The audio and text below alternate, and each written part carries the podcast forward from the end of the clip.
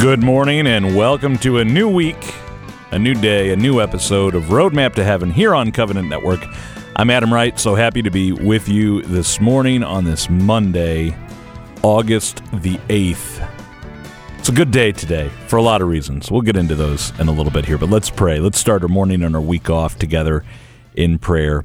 In the name of the Father, and of the Son, and of the Holy Spirit. Amen.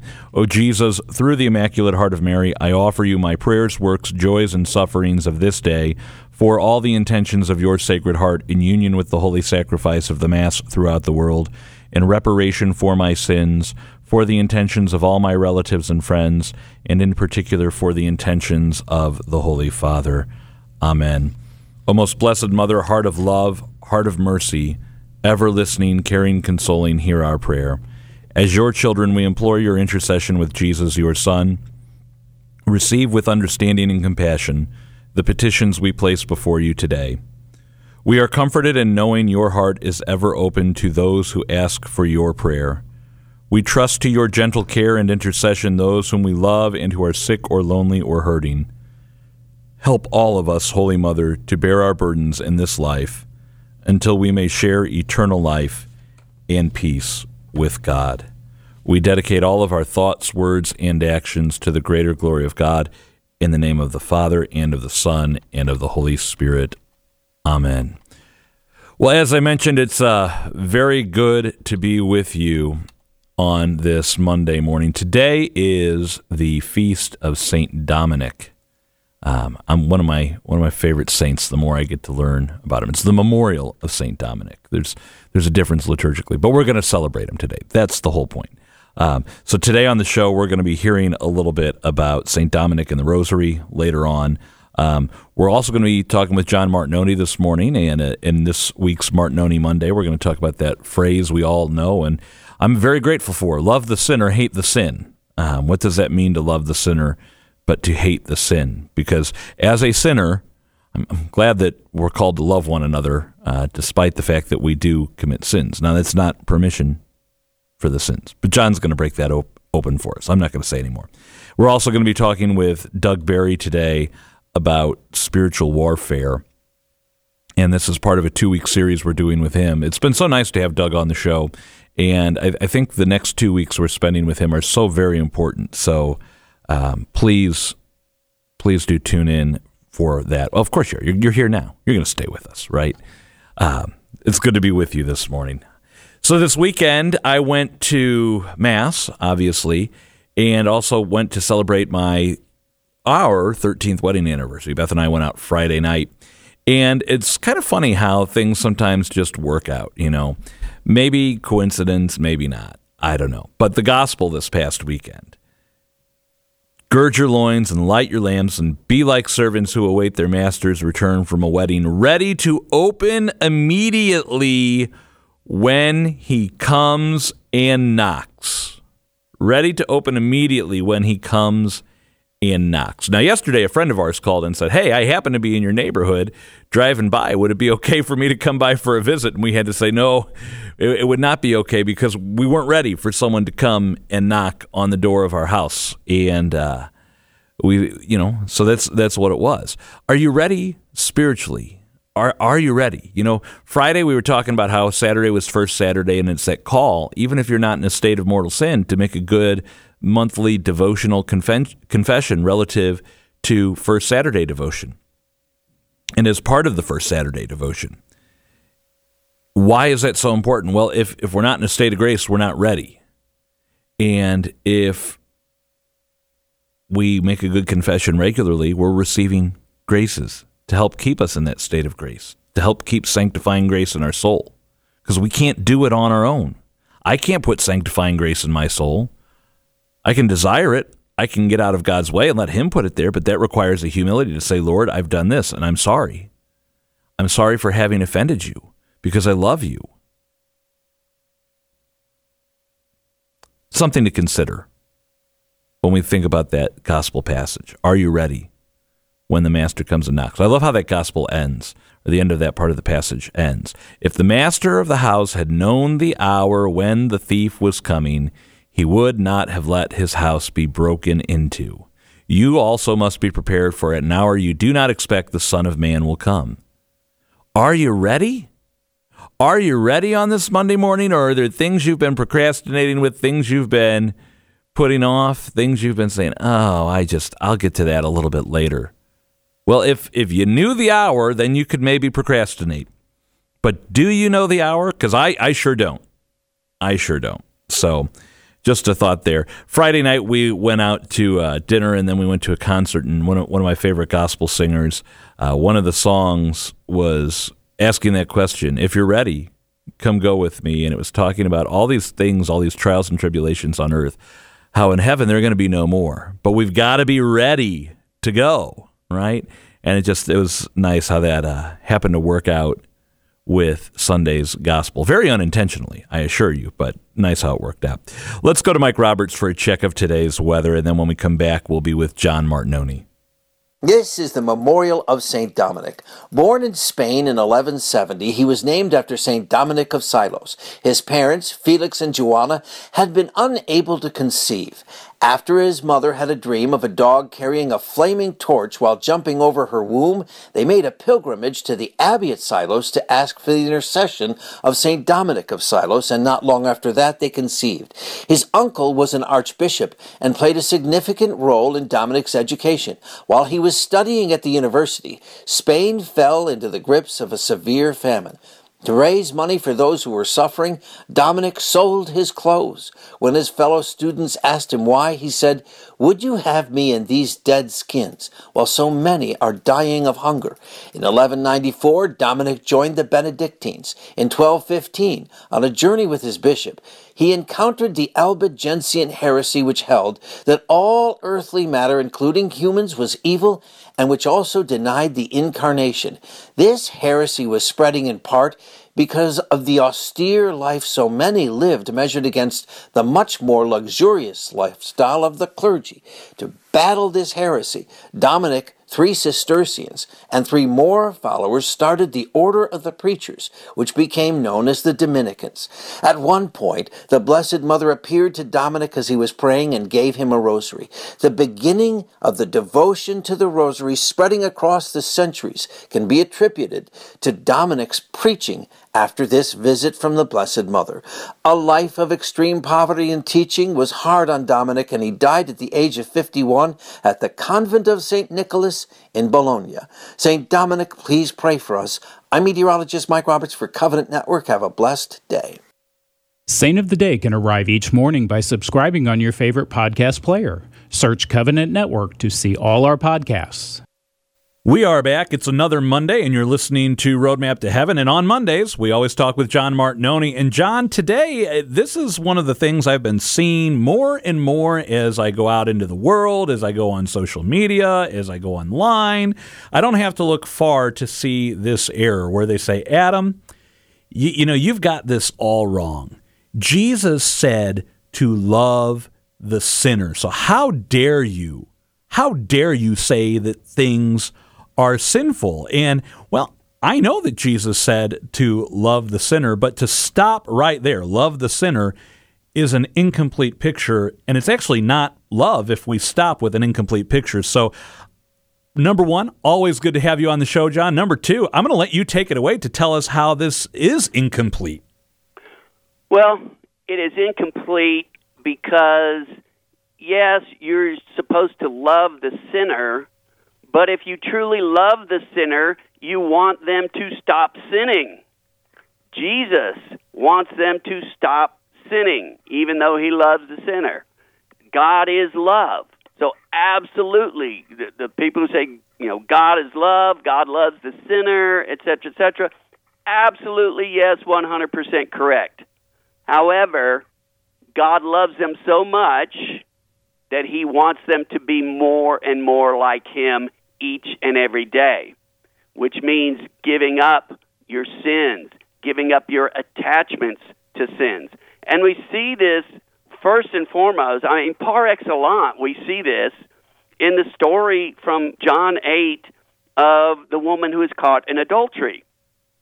And she's brought before Jesus, and they say, Teacher, she's been caught in adultery. You know, the, the penalty for this is stoning. What do you say? And he says, Well, let he who is without sin cast the first stone. And slowly they all just sort of fade away.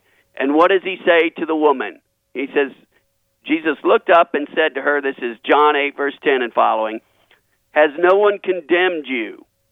She said, No one, Lord. And Jesus said, Neither do I condemn you. And he said, So go about your business and, and peace be with you. Uh, no, that's not quite what he said. He said, Go and sin no more. Go and sin no more. Why? Because sin gets you into hell, not into heaven. And so Jesus loves you, and he loves you so much, he's not going to force you to do what he would love for you to do, which is love him, follow his way, pick up your cross daily and follow him, etc. He's not going to force you to to deny your free will or he's not going to take your free will away and make you do what he wants you to do. He loves you enough to where he wants you to love him. And in order to do that, you have to freely choose to love him. And if you choose not to, he's still going to love you, but he's going to let you follow your path. And your path, if it is a path of sin, will lead to hell. We see this in, in Matthew 5, you know, the, the Sermon on the Mount. What does Jesus say? Blessed are the poor in spirit, for theirs is the kingdom of heaven. Blessed are the meek, they shall inherit the earth. Blessed are those who hunger and thirst for righteousness, they shall be satisfied. Blessed are the pure in heart, for they shall see God. And then we have Hebrews 12:14, strive for peace with all men and for the holiness without which no one will see the Lord. He doesn't say strive for peace with all men and and if you're sinning, you're still going to see God. And it doesn't say blessed are the sinners for they shall see God. It says, Blessed are the pure in heart, for they shall see God. And then in that same Sermon on the Mount, Jesus says sin is so serious, so serious, that Jesus, using some you know hyperbole here, he says, if your right eye causes you to sin, pluck it out and throw it away. It is better that you lose one of your members than your whole body being thrown into hell. Well, why would you be thrown into hell? because you're sinning.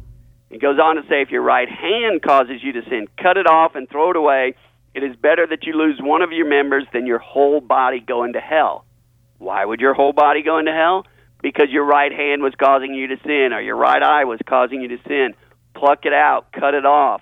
You know, get rid of sin in your life, is what Jesus is saying. So, like what he said to the woman caught in adultery, he says to each and every one of us he says, I do not condemn you.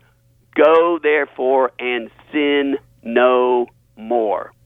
And that's how we need to live our lives, and that's how we need to let others know they should live their lives as well.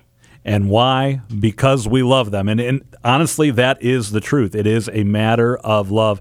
John, I want to thank you for the clarity of this. I think this is going to help all of us when we encounter that argument out in the world, which I know we will, so th- this is a great help for us. And friends, think of it this way. You know, my daughter is starting to learn to cook with me, and it's a joy having her in the kitchen. And one day we were getting raw chicken prepared, and she didn't wash her hands and was about to grab a strawberry off the counter and eat it. And I said, No, stop, wash your hands or you're going to get really sick. And I mean, go to the hospital really sick potentially.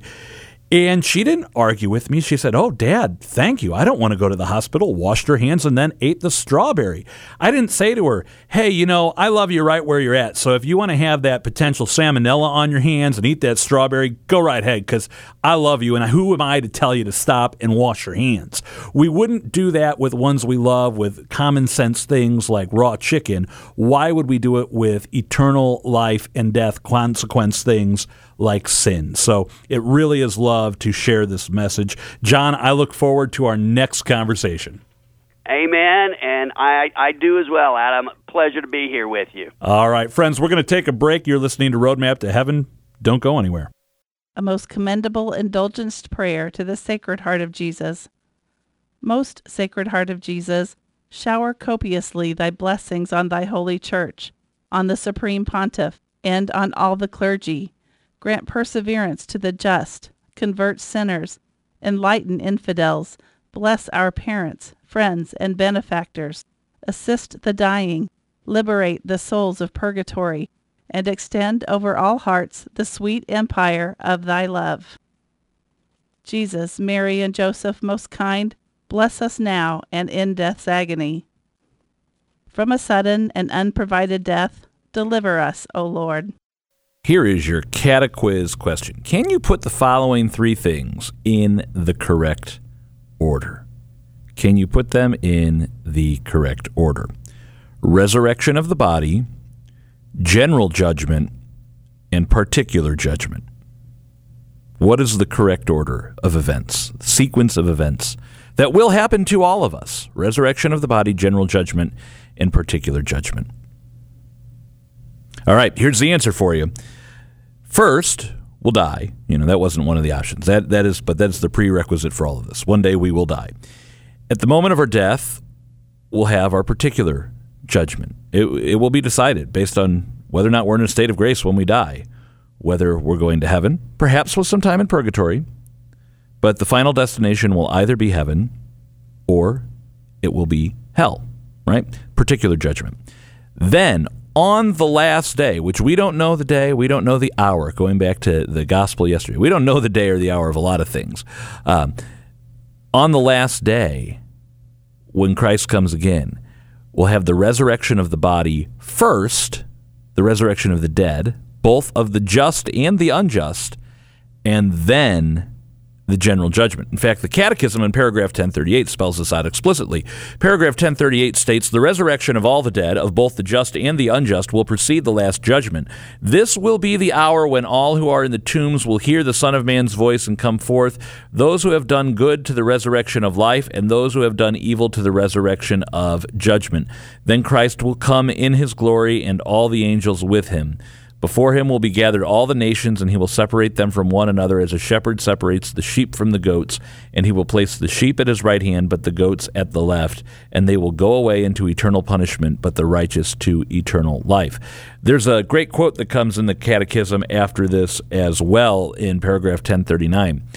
All the wicked do is recorded, and they do not know when our God comes. He does not keep silence. He will turn towards those at his left hand I placed my poor little ones on earth for you. I, as their head, was seated in heaven at the right hand of my Father, but on earth my members were suffering. My members on earth were in need. If you gave anything to my members, what you gave would reach their head. What would that you had known that my little ones were in need when I placed them here on earth for you and appointed them your stewards to bring your good works into my treasury, but you have placed nothing in their hands. Therefore, you have found nothing in my presence. And that's a quote that comes to us uh, through St. Augustine. Um, here's something that you have to know. Going back before this in paragraph 1037, talking about that judgment, whether or not we're going to go to heaven or we're going to go to hell. Paragraph 1037 makes this very explicitly clear. God predestines no one to go to hell. For this, a willful turning away from God, a mortal sin, is necessary and persistence in it until the end. In the Eucharistic liturgy and in the daily prayers of her faithful, the Church implores the mercy of God who does not want any to perish, but all to come to repentance. Come to repentance. And that's, a, that's an important thing. You might say to yourself, you know, back when I was in my early 20s, I committed some mortal sins. I know they were bad, but I've re- I've repented of those. Well, have you gone to confession? Well, no, I don't want to. I don't want to talk about that with the priest. Maybe you're just saying that last week I committed a mortal sin and I know I need to get to confession, but I really don't want to do it. I don't want to have to go and admit that I failed. Well, that is that persistence until the end. You may stop committing the sin, but you can still persist in unrepentance by not going to the sacrament of reconciliation. So, Remember, God doesn't predestine you or I to go to hell. That is our willful choice, our willful turning away from God by committing a mortal sin. So don't persist in it. If you fall, if you fall into temptation and you commit that mortal sin knowing it's grave matter, choosing to do it anyway, go to confession. Be repentant, be contrite, don't hold back. We're going to take a break. When we come back, we'll be talking with Doug Barry. Active consecration to the Immaculate Heart of Mary. O Virgin of Fatima, Mother of Mercy, Queen of heaven and earth, refuge of sinners, we consecrate ourselves to thy Immaculate Heart. To thee we consecrate our hearts, our souls, our families, and all that we have. And in order that this consecration may be truly effective and lasting, we renew today the promises of our baptism and confirmation, and we undertake to live as good Christians, faithful to God, the Church, and the Holy Father. We desire to pray the Rosary, partake in the Holy Eucharist, attach special importance to the first Saturday of the month, and work for the conversion of sinners. Furthermore, we promised, O most holy Virgin, that we will zealously spread devotion to thee, so that through our consecration to thy immaculate heart, and through thy own intercession, the coming of the kingdom of Christ in the world may be hastened. Amen. Well, I have to tell you, I've really been enjoying this time we've been spending with Doug Barry over the past few weeks. And the good news is we're still spending time with Doug Barry. This week, Doug, I, am really excited for this topic. We're going to talk about the reality of spiritual warfare because it's something that either we don't mention or maybe we casually mention and say, oh, I should probably look into that. And then we never follow up on it. Or we say, oh, that's all superstition that the church did away with. We don't believe any of that anymore. So, number one, good to be back with you this week. And number two, where do we begin? Well, first, it's great to be with you, Adam. I appreciate the opportunity to do this. This is just such an important topic to hit spiritual warfare, spiritual battle. You know, I say number one, first thing we got to understand is there's an enemy out there. A lot of people have kind of watered down the, the reality of the enemy. Some people think that there is no devil or that the church did away with certain things regarding the devil, or let's just say eschatology, which means study of the final things. And there are four last things death, judgment, heaven, hell. We are all going through three of them. There's no escaping it. We're going to die, we'll be judged, and we'll spend eternity in heaven or hell. There is an enemy. Church has always taught this, still teaches this, regardless of what this particular religious leader may say, doesn't change the reality that the church has always taught this. Christ himself dealt with the reality of the enemy. There are dozens of references in scripture to the reality of the enemy we need to number one establish this truth there is an enemy it's kind of like going through life thinking well you know i'm probably never going to get mugged i'm never going to run into an identity theft issue you know because bad guys aren't really out there doing that. That's just in the movies. Well that's ridiculous. Every single day these things happen showing us that there are people out there that cooperate with evil. There are bad guys in the world. The reality of the enemy spiritually must also be accepted adopted and from that point we build and we start to act differently. If I know that there's going to be a threat in a parking lot, I might be ambushed. It's dark. I'm walking out to my car and someone starts getting near me, feels a little strange. If I don't know what to do, then I'm in a really bad situation. If I have some idea how to engage in a conflict, if someone's going to ambush me, I'm in a much better position. But if I don't even think that the ambush could happen, then I'm in a really bad situation because it could. And spiritually speaking, it does. There's no way around it. We're all targets. We're all being attacked by our arch enemy, if you will. And these are demons that have been around from the fall. They've been around from before the fall, obviously. They have been studying and watching the way we humans interact. They pay attention to emotions. They pay attention to our dialogue. They pay attention to all of our behavior. They know how then to work on manipulating and twisting in order to gain this ground that they want. We have to understand the reality of the enemy. We have to know it from scripture, from the church's teaching, from our Lord's words himself. From that point, we start living differently and behaving differently. That's what's so important about knowing it. You know, one of the things you've mentioned before is that when we talk about the tactics of the devil, we have to remember that the devil and the demons, the fallen angels, they're spiritual beings. And so mm-hmm. they don't need to sleep. You and I, if, if we were watching and observing and trying to poke a hole in someone's defenses, at, at a certain point, I got to rest. I got to close my eyes and sleep. But that's not the way it is with the devil and his minions. So. Yeah, and it feels like we're, you know, kind of outnumbered in that sense or outgunned you could say in that well this doesn't seem fair. They don't eat they don't sleep they don't drink they don't need to be hydrated they don't none of that. They their entire existence is bound to hate and to manipulate twist and, and ruin and cause chaos and destruction. We on the other hand like you said, we, we have to rest we have to take care of ourselves so that we can function clearly, not end up with brain fog and not be able to think straight. But that's where God gives us, and we'll be breaking this down, I know, in the next several days and more, is He gives us the way to fight. And that is important. Just like teaching self defense to someone, someone, everybody, I should say, should learn some version of self defense tactic. Spiritually speaking, God gives us that. It is right in front of us. He gives it to us to the church. It's real, it's tangible, but we need to cooperate with God's grace in order for that to manifest in our lives so we can engage in this battle successfully and win the victory. All right, it's an important topic. We're going to break it down over the next week. And then next week, I believe we're going to be looking at some of the tools we have as we engage in this spiritual battle. So, Doug, I'm looking forward to it. Until tomorrow, have a good day. Thanks, Adam. Are you enjoying this podcast? Well, if you are, did you know that Covenant Network offers great programming 24 hours a day on 43 stations in five states, plus streaming online? You can find our schedule, your local station, or listen online at www.ourcatholicradio.org. That's O U R CatholicRadio.org.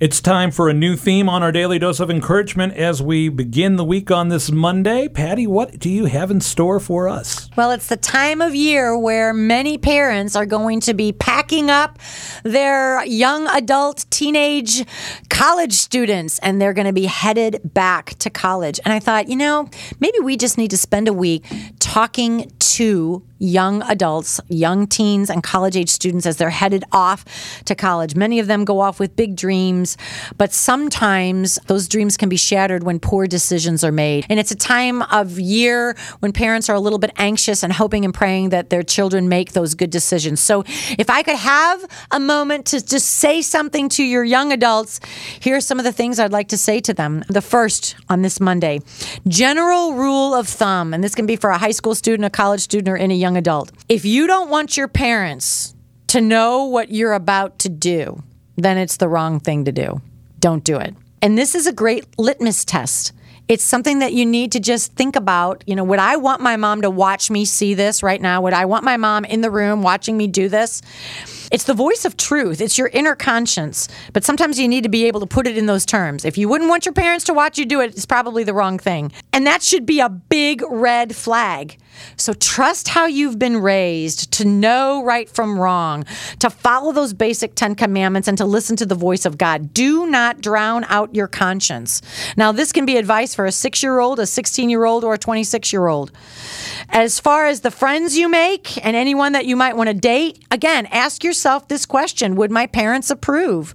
Would this person fit in with my family? Trust that your family knows you best and you really are your true self around your family. So don't drown out that voice that is telling you, you know what, my mom wouldn't really like me hanging around this person. Or, you know what, I really wouldn't want my mom to watch me do whatever this is or be at this party or whatever it is. If you wouldn't want your parents there, don't do it. Let that be a litmus test for you. It'll save you a lot of misery and poor decision making sometimes I think we get so wrapped up in, well, is this okay? Is that okay? Where's the line on this? And we think about it too much. Patty, you've given us a very good way to discern if we should do what we were about to do. And quite frankly, unless it's planning a surprise party for your parents, if you wouldn't do it in front of them, don't do it. It's a simple lesson. Patty Schneier, thank you for that.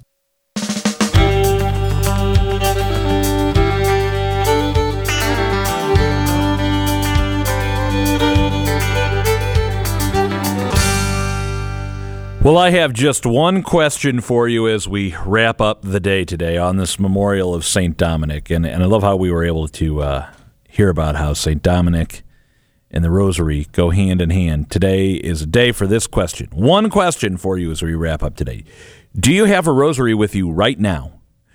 Do you have a Rosary with you on your person right now? Wherever you're at, whether you're in the car, whether you're at work, whether you're I don't know if anyone's in school yet, but maybe teachers are in the classroom, uh, probably getting the classroom ready. Uh, I know some of the college kids are already on their way off to college. Wherever you're at listening right now, do you have a rosary in your pocket? We were talking about spiritual warfare with Doug Barry, and uh, one of the greatest tools we can have is the sword of Our Lady, the Rosary. We should have it with us everywhere we go. So if the answer to that question is no, here's your homework. Go get a rosary today. Keep it with you. Pray it. In the name of the Father, and of the Son, and of the Holy Spirit, amen. All glory be to the Father, into the Son, into the Holy Spirit, as it was in the beginning, is now, and ever shall be, world without end. Amen. Our Lady, Queen of the Holy Rosary, pray for us. Saint Joseph, terror of demons, pray for us. In the name of the Father, and of the Son, and of the Holy Spirit. Amen. Well, I don't know how much more we plainer we can make it, so I'm not going to try. Get a rosary, pray a rosary. Thanks for listening to Roadmap to Heaven this morning for Covenant Network. I'm Adam Wright, and one last time I'll say it pray your rosary today.